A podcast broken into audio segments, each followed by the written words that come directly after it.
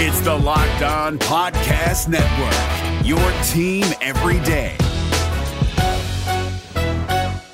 Kyle Crabbs here, host of Locked On NFL Scouting. Join Joe Marino and me every day as we provide position by position analysis of the upcoming NFL draft. Check out the Locked On NFL Scouting podcast with the Draft Dudes on YouTube or wherever you listen to your favorite podcasts. You are Locked On Bengals, your daily Cincinnati Bengals podcast, part of the Locked On Podcast Network. Your team every day. What up, Bengals fans, and welcome to another episode of the Locked On Bengals podcast. I'm your host, Jake Liscow, along with your host, James Rapien, together again for another Locked On Bengals weekend mailbag. We're just a week away from players, coaches being back in Paul Brown Stadium, getting ready for training camp to open up in the imminent future. I've got a second vaccine shot scheduled, James. My travel to Cincinnati in the imminent future not for training camp, unfortunately, but beyond that, also on the cusp of becoming a reality. So, a lot of exciting things going on. What's your exciting news to share for the day? That yesterday I pulled out about 50 pounds of leaves, gook, and dirt out of my gutters. So, the, the old owners of this house clearly maintained the uh, the gutters, the downspouts, and the, the water filtration system. So, in a good spot. the uh, the joys of moving into a new home and having immediate maintenance to do, I guess. Yeah, that's exactly right. That is exactly right. That's why uh, my office is still not set up because that has been on the back burner on the list of priorities. I, I don't understand. Can you just explain this to our listeners? You're saying that setting up your office so that you can have a nice, serene place to record the Locked On Bengals podcast is somehow not your top priority in life? It was not, unfortunately. So, wow. um, yeah, it's yeah, I know it's hurting your feelings. Imagine the listeners right now; they're like, "I can't believe you, James." The good news is, is we're pretty portable, we're pretty mobile, and uh, much like we do during the season when I record with you from Paul Brown Stadium, we can uh, we can make this work in a variety of ways, like we're doing. I mean, I've been recording a podcast about the Cincinnati Bengals this whole time from the west coast of Canada, so anything is possible with technology right? And that is uh, going to continue to be the case here. Let's dive in without further ado into this weekend's mailbag, James. Starting from the top, we got many questions. As always, if you're new to the show, you're listening for the first time, we do a mailbag once a week. In the off season, it tends to be on the weekend. During the regular season, it tends to be on the day the players and coaches take off. So usually we record that episode on Tuesday. We'll see what happens this year. We're, we're bringing in Mike at Bengals Sands. We've talked about this to do film review. That might end up being on Tuesday. So we'll figure out when the mailbag fits in in the future. But for now, it'll remain on the weekend. And the way it works is we put up a tweet at Locked On Bengals on Twitter. You reply to that tweet with your question. We go through the tweets and we try to answer as many of the good questions as we can. So today, let's get started with Dustin Croft at Dustin Croft on Twitter. James Dustin would like to know if you had to choose, would you rather have a player that's solid at all areas of their game or elite at one particular skill? Depends on the position. And I think this this part really matters, right? Because if I'm talking about left tackle, you want him to be solid everywhere versus an elite pass protector but an awful run blocker, I would say, right? Or vice versa. At the same time, you know, Lamar Jackson, the reason he's been so great in the NFL is because he's the best athlete in the NFL. It's not because he has the best arm or because he's super strong or you know whatever the case is. He's just an amazing athlete and he had he's not his body doesn't get injured even though he takes some ugly hits. And, and I think that's a trait too, but the, so that's an elite talent, I guess. So it depends on the position. Quarterback, sometimes elite trait can carry you, one elite trait or a couple elite traits. But uh, some of these other positions, I would just want well rounded. For example, running back, give me a well rounded guy over a guy who's really, really great at one thing, but can't be in on third downs. Uh, does this mean that you're below average at other things if you're elite at the one thing, or you're like average ish? I assume problem. average, right? Yeah, well, then it, it, you're right. I, I agree with you that it's position by position, but beyond that, it gets really hard to delineate. So let's try to think of some examples, right? So Tyler Shelvin, let's let's talk Tyler Shelvin. Probably gonna come in and be really good at controlling his his gap in run defense. Is probably to be below average at pass rushing and and you know might not be making a ton of tackles. You know, he's not going to have sideline to sideline speed obviously, but should be really good at controlling his gap in run defense. Would I rather have Tyler Shelvin or a guy who's very solid? So let's try to think of a very solid defensive tackle. Dexter Lawrence with an assist from PFF here seems to have a very balanced profile. For example, he's solid against the run, he contributes as a pass rusher, isn't great at any of those things. But for that position, I would definitely take Dexter Lawrence. He's a guy that can be on the field for you every down. He's not going to hurt you. At wide receiver, if you're saying I'm average at everything, but I have elite speed, and there's two sides of this, obviously, right? John Ross and and uh, Tyreek uh, Tyreek Hill, very very different players that their calling card is elite speed, versus a guy like say you know Tyler Boyd. I mean, you're taking Tyreek Hill over Tyler Boyd, even though Tyler Boyd is probably better at a lot of things than Tyreek Hill. The the game changing aspect of Tyreek Hill's game would would I, I would say most people would rather have Tyreek Hill because he can do a lot of things and and his speed is a big differentiator. So you know, there, there's some problems with this hypothetical in general because it's not like it's just not how it works for the most part in the mm-hmm. NFL. I guess Carl Lawson could have been an example a couple years ago before he kind of stepped up as a run defender. Would you rather have Carl Lawson or say, you know, Carlos Dunlap? But Carlos Dunlap was also a good pass rusher, so it makes it hard. At a lot of positions, I would say probably the very solid player, but there are some edge cases where the elite skill is enough to really carry you, like you mentioned. Next question comes from T Bannister at T Bannister 808 on Twitter. Based on what Tom Brady just did in Tampa, it's clear the quarterback can truly set the tone for a team. What do you think the culture or attitude Joe, Joe Burrow is going to establish in Cincinnati? I don't agree with the premise of this question. I'm, I'm, not answering the question, I guess, with my initial reaction here, but I don't think that Brady, you know, went in and set the tone for Tampa. I think he was part of a collection of pieces and maybe was a missing piece for Tampa. They also added a number of effective free agent signings. They got really good play out of some rookies, and Tom Brady was kind of the good quarterback that pushed them over the hump.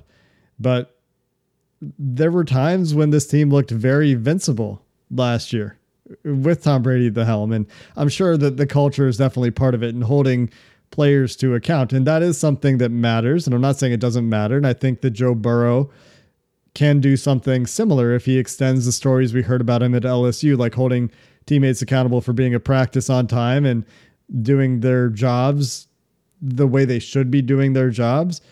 But it it isn't so simple, right? And and Tampa had a great team. That's a great roster, and Tom Brady was just kind of the glue that was able to take this great roster and coalesce it into a championship team.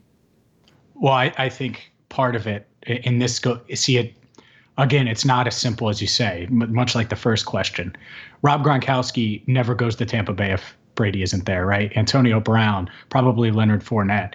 And so that's the draw for a lot of those guys. But yeah, to your point, it wasn't like just Brady showed up. They didn't make any other roster upgrades. Like Antoine Winfield Jr., huge difference maker in the secondary for them last year. And I think he's going to be really, really good for a long time.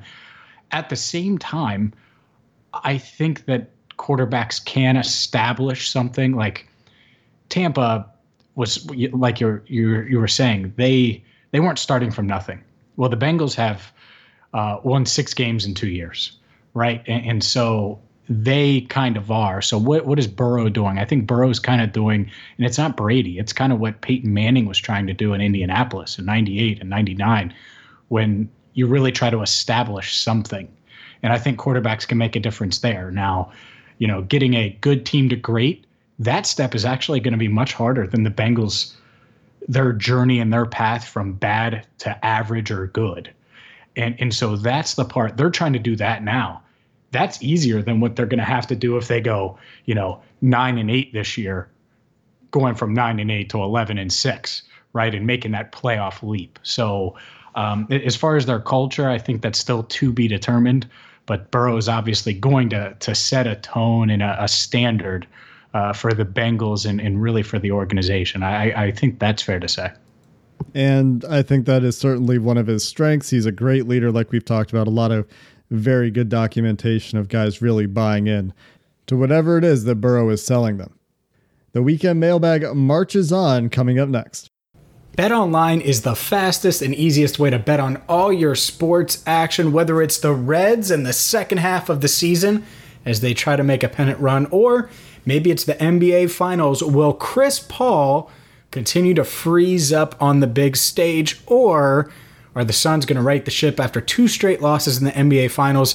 I know you have an opinion on it. Well, you might as well make some money on that opinion, whether it's Giannis Antetokounmpo, Khris Middleton, or the Phoenix Suns, Devin Booker and Chris Paul. Plus, you got MMA, you got UFC, you got NHL all in one spot. BetOnline.ag. Get off the sidelines, get in on the action.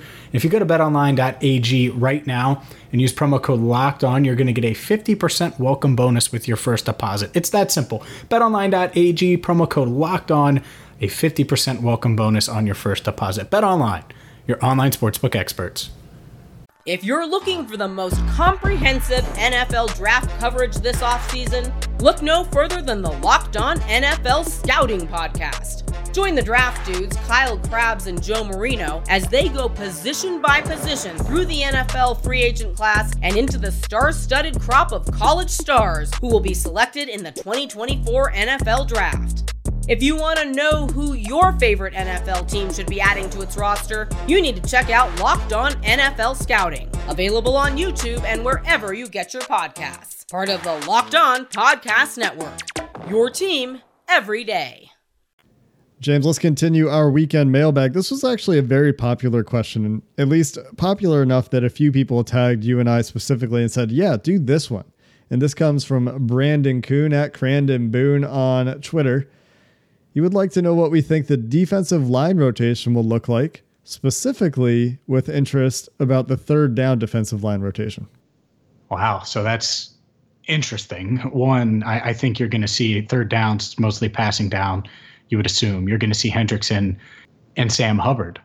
Now, I would hope that you're going to able to get one of these, you know, DJ Reader in on some of these, but some of them you're not. You're certainly not going to see much of Tyler Shelvin, right? unless it's a, you know, third and one type thing against the Browns, and you're assuming they're going to run it up the middle. So, um, I, I think that you this is going to be the down, really, where Joseph Ossai can make a big impact because he he comes in. I know a lot of people have deemed him kind of the Carl Lawson replacement because he's an elite athlete and all of those things. But to me, he's really like he's good enough against the run and better than Lawson was entering the NFL. And I think you'll see him on the field a decent amount of these third downs, and you'll be able to hopefully see him make an impact as a pass rusher. Now, the interesting thing, Jake, is going to be, and they've mentioned it a little bit, right? Hendrickson on the inside and moving him around a bit, Hubbard, and, and so that's the part of it if if you could get three of those guys on the field at once and really try to put some heat on the passer, that would uh, that would be good. But that's dependent on a lot of things, right? Hendrickson being effective or, or Hubbard being effective in that role, Ossai being effective from the jump, and, and that's part of it. That's kind of TBD. I think we're going to see something we don't expect here too. I, I, don't.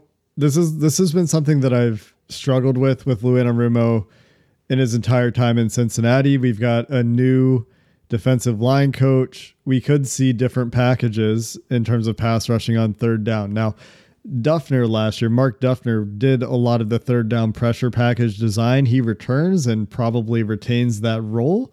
But as you mentioned, there are a few more tools in the tool shed this year.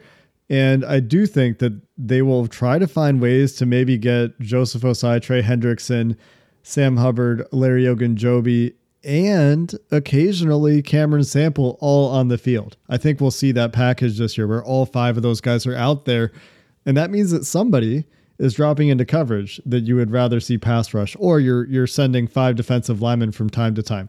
But if you're going to have those five guys on the field, that means that you have to be ready to have one of them comfortable enough to go spot drop and play some basic zone coverage. And that does start to get a little bit uncomfortable potentially. It also probably removes a linebacker from the field. And I think we'll see some interesting personnel conversations. I think this or, or combinations. I think this is a really good question because there are some more directions they could go, especially if they use Akeem Davis Gaither more as a blitzer this year.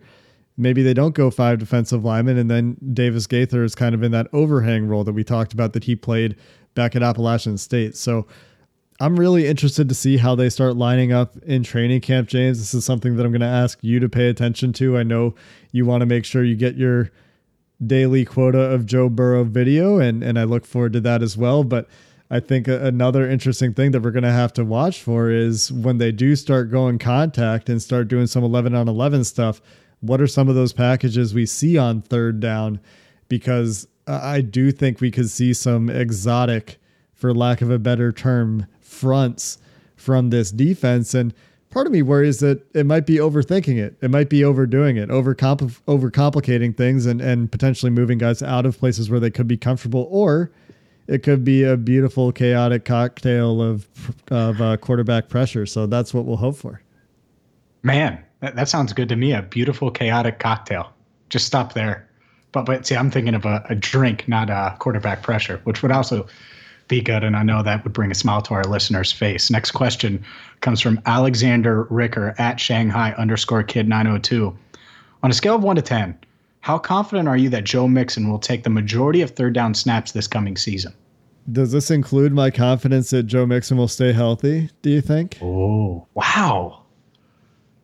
It's Hold on. What's your confidence meter 1 to 10 that Mixon plays 14 or more games? I, I just don't think it's in, it's in his control. Like to, to me, for the most part, injuries in the NFL are random. Unless you have something that's truly chronic, I think injuries are random, and I think running backs get hurt often. And how many how many seasons has he played? Fourteen games in a season, James. He played 14 games in his first two years, and he had some little knee issues. Remember, uh, so it's not like he was completely healthy, but played in 14 of each of his first two years, and then played in all 16 games in 2019. So his first three seasons he played in all but four games. And then last year is when he really got in trouble. He did have fewer touches in his first couple seasons. And, and then he had a very full workload in 2019.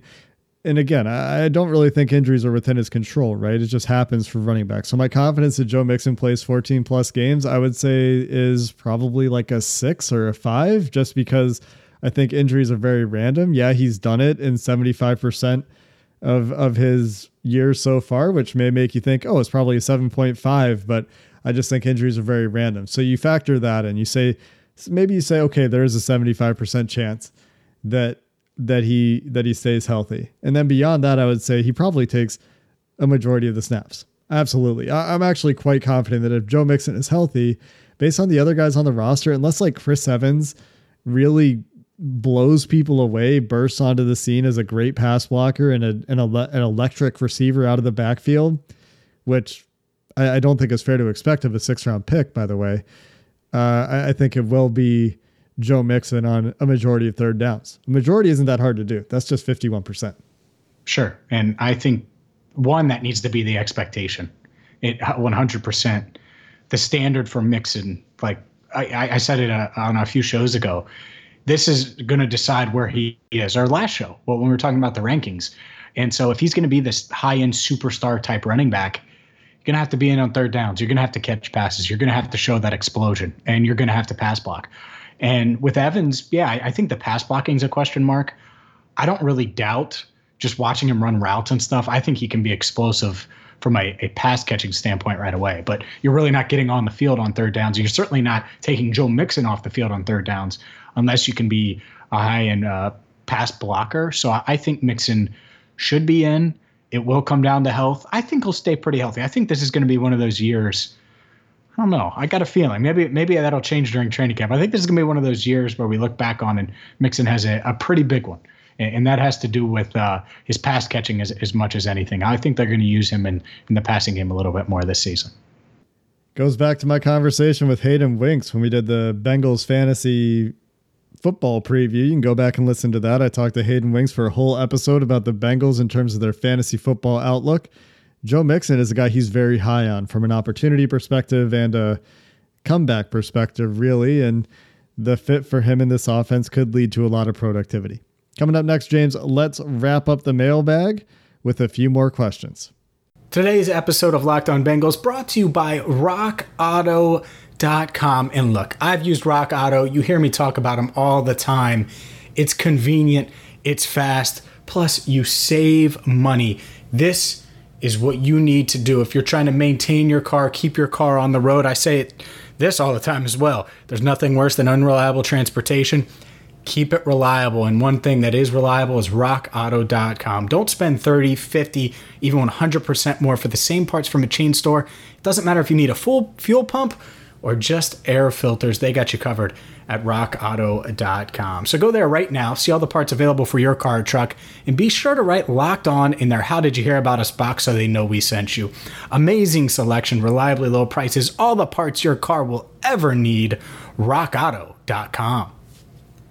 Built Bar is the number one protein bar on the planet for a reason. I love them because they taste amazing. They're covered in 100% chocolate. They have nine amazing flavors, plus the occasional limited time flavor. But you know the best part? The best part is the macros high in protein, low in calories, low in sugar, perfect for you. So, Look, it's summer. You want to look good. Well, you want to feel good too. Built Bar can help you do that, whether it's a pre workout snack, maybe a post workout protein punch, maybe it's just midday at the office, because a lot of people back in the office, Built Bar is the perfect healthy snack, and you need to try them. I got my friends on these, Jake's on them, I'm on them. Go to builtbar.com right now, check them out. And when you go to order that first purchase, make sure you use promo code LOCK15. You're going to get 15% off that first order. Again, use promo code LOCK15 for 15% off at builtbar.com. James, as we conclude our mailbag this week, this is a name that I don't recall having seen in our mailbag bunch of questions before. This is Jim at the Geg. What do you think a Geg? I actually know what I don't want to know what a Geg is. He wants to know what is your favorite Bengals moment that you've watched happen live, either on TV or in attendance? It could be something that happened during a game. It could even be something that happened outside of a game. For him, it was when they were up 13 to 6 on the Patriots in October 2013 and it started pouring rain. And I remember this very vividly. This is a good one. Uh, Tom Brady 12 tried to have that comeback drive going in in that uh, did I just say Tom Brady 12? You you did TB12. You subscribe to the TB12 method, Jake. Yeah. I love it. I, I, was reading I was reading the tweet and I said Tom Brady 12 instead of TB12 or Tom Brady. Anyway, he, starts his drive and throws the interception to Pac-Man to ice the game. Yeah, I remember that game really vividly, James, because it was like nature was on the Bengal side. Like it was it was rainy, but it was uh, an absolute downpour when the Patriots had one last chance to come back. I remember that one very well. Yeah, me too. And they, you know, they go down the field and it's like, oh my gosh, and you know, they were uh, able to pull that one out. That's a big one. Um, to me, I'd, I'd have to go back farther, and, and there are two. I'll, do one in game and then one on TV. The one in game would be I was at this game, and I didn't go to many games as a kid. Uh, I can count the times on one hand. I think probably two or three. Uh, I went to a Titans game with my mom before Paul Brown Stadium was there, and then I went to uh, the Corey Dillon record game, the 278 yards with my dad, and he got tickets. I somehow he won them from work or something, but we it's not like we went to games regularly. And uh, we're sitting on the 50 yard line, like 15 rows up. I mean, amazing seats. And Corey Dillon, you're thinking they're going to lose to the Broncos and Corey Dillon just goes off. And, you know, I'm like nine or 10 years old, and it was just such a fun game to be at. And now half of Cincinnati says they were at that game, but I really was at that game. So that that was the the one in person. The one on on TV that I'll name is the clincher at, uh, in 2005. The first time the Bengals went to the playoffs, they go to Detroit. They just crush the Lions, and you see all these Lions fans with bags on their head, and it's like, man, that was the Bengals for my literally entire life. They were awful in the 90s, and uh, and it looks like they're they're going to be really really good. And that was such a fun season until the end, and that uh, that game was just such a you know icing on top of the cake, so to speak, uh, because it was. Um, it, it, was the battle of Detroit versus Cincinnati. They had both been bad for so long, and the Bengals went up there and handled business and clinched the division. I don't actually have a great in season moment, James, or or in person moment because it's been so long since I lived in Cincinnati. But my mine is also a clincher, and it goes back to 2012. And I'm sure there's some great Carson Palmer moments, some great Chad Johnson moments, because there there were many. But I was in Florida visiting my parents, who like to go down there in the winter, and we were watching the Bengals play the Steelers in Pittsburgh and everyone around me is like, oh, here we go. The Bengals are going to blow it again. They were winning 10 0 in the second quarter. Pittsburgh comes back, uh, scores a touchdown at the end of the first half. They get a field goal in the third quarter, and it looks like they're driving. It's a tie game. They're driving in the fourth quarter. And, and then I think it's Reggie Nelson intercepts Ben Roethlisberger late in the game, I believe, like with 20 seconds left in the game or so. Then Andy Dalton finds AJ Green for about 21 yards and Keenan Lewis's coverage down into Pittsburgh territory. They get one play on offense and they get into field goal range, just like that. They get an interception with 20 seconds left, one complete pass, and then Josh Brown, of all people, comes out and hits a game winning field goal. He had missed one earlier in the game, didn't miss that one. It knocks the Steelers out of the playoffs. It clinched a playoff spot for the Bengals. They would go on to beat the Ravens the next week. They ended up as a wild card team anyway. But that one was great for me because everyone around me was was naysaying, and I was like, "Come on, let's let the game happen. Let's." And it was driving me crazy. It was it was driving me nuts, and and they ended up winning the game, which uh, I felt very vindicated for one because everyone around me was being very negative, and also it was just very fun to knock the Steelers out at the same time that they clinched a playoff spot. Ah, talk of the playoffs. Hopefully, we can get back to that soon, Jake, because those those were the days, right? Hopefully, there are more days coming. Last question of today's mailbag: John C. Allison four on Twitter says people are upset at Reds ownership for lack of committing to improving on the roster. It made me think how would you rank Bengals and Reds ownership groups right this second? And he makes a note not in the past, right this second, Jake. I think that there are plenty of reasons to not be impressed with Reds ownership, but I mean, where's Jeff Carr, by the way, host of Locked On Reds, when we need him to to address questions about the Reds? Because I don't pay as much attention to the Reds as I used to. Uh, I do know that their bullpen is maybe the worst or second worst bullpen in baseball. And they have, you know, above average offense, above average starting pitching. And if they could get to above average bullpen, they would probably be leading the NL Central. But the NL is just so stacked this year with the Padres and the Dodgers really leading the way in the NL West that I don't know if it mattered. But that kind of gets away from the question of the the Reds ownership this year. You know, sending Raisel Iglesias off for literally no return at this point. Nothing is left to show for that trade and a salary dump move, and they have really cobbled together this poor bullpen. And you know, you could say, oh, but they're they went and got Castellanos and they you know they made the trades to try to get into the playoffs and they made a push. And it's just like yeah but the, the, it's just it's never enough. It's never it's never going all in. And and there's this there's this issue with sports owners where and I, I sort of get it but i also sort of don't because they, they don't like to operate at a loss. The owners of of professional sports teams don't like to take a loss in, in a given year in in terms of revenue in terms of profit.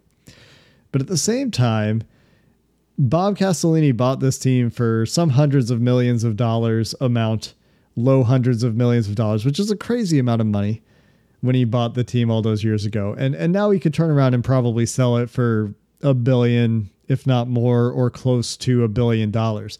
And so when you think about it that way, you think about the fact that, you know, he should have income outside of the Reds. The Reds should not be his sole source of income. Very few professional sports owners, maybe the Brown family aside, have alternate sources of income, which is a reason they're able to buy that team in the first place. Um, it, it just seems like when you have the collection of talent that you do and you're close, you would just push a little bit harder especially when nobody else in the division really did anything in the offseason. I think there are very valid reasons to have major issues with Reds ownership this year. That said, the Brown family hasn't necessarily done a ton to deserve the benefit of the doubt. They seem to be turning over a new leaf, and the biggest part of that is Elizabeth Blackburn. To her credit, she has made this PR push that we've talked about a ton, and it's been very successful. So I want to credit her for that, credit the family for what they're doing to engage the fans, but I mean, the, this question, I don't think we can really answer for another three months or so until we see did they get it right? Are, are they actually winning football games now? And then, you know, I, I know that's a little results oriented, but I honestly, the, the, the approach, the, the method they've used to get to this point, they're spending money in free agency, but it's not the way I would do it. So, you know, some good, some bad there. I honestly think this is very close, James, and, and those are kind of my thoughts on both sides of it. Here's what the Reds did. The Reds told their fans we're going to be good five years from now for a year, literally 2014. And they were bad, and they were bad, and they were bad.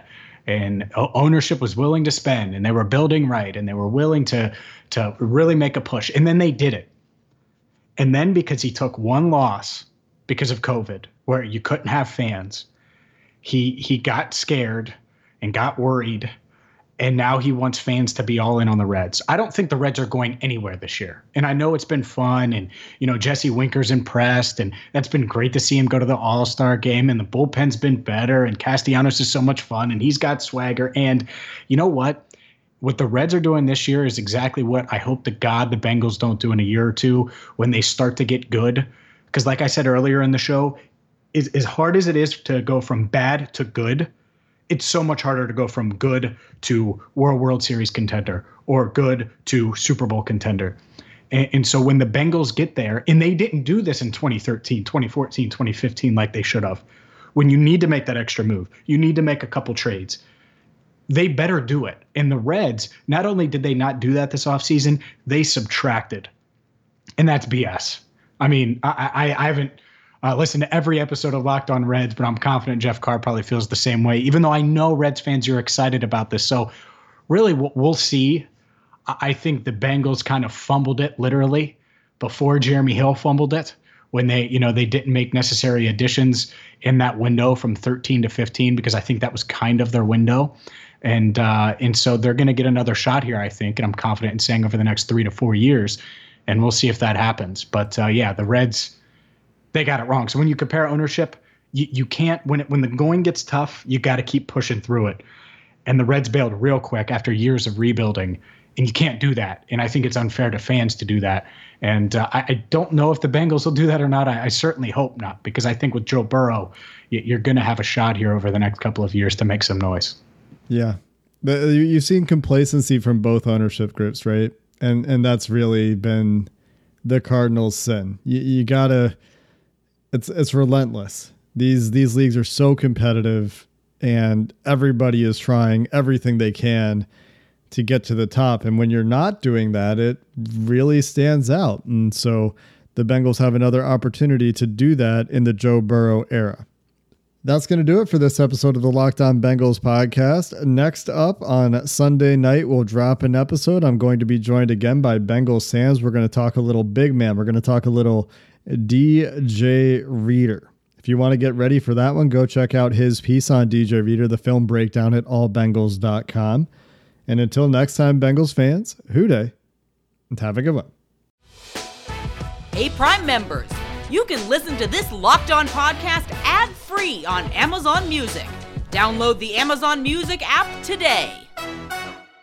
Is your team eliminated from the playoffs and in need of reinforcements? Maybe it's time for a rebuild, or maybe they're just a player or two away from taking home the Lombardi Trophy. Either way, join Keith Sanchez and Damian Parson for Mock Draft Monday on the Locked On NFL Draft Podcast. They'll tell you which college football stars your team will be taking in the 2024 NFL Draft. Check out Mock Draft Monday on the Locked On NFL Draft Podcast, part of the Locked On Podcast Network. Your team every day.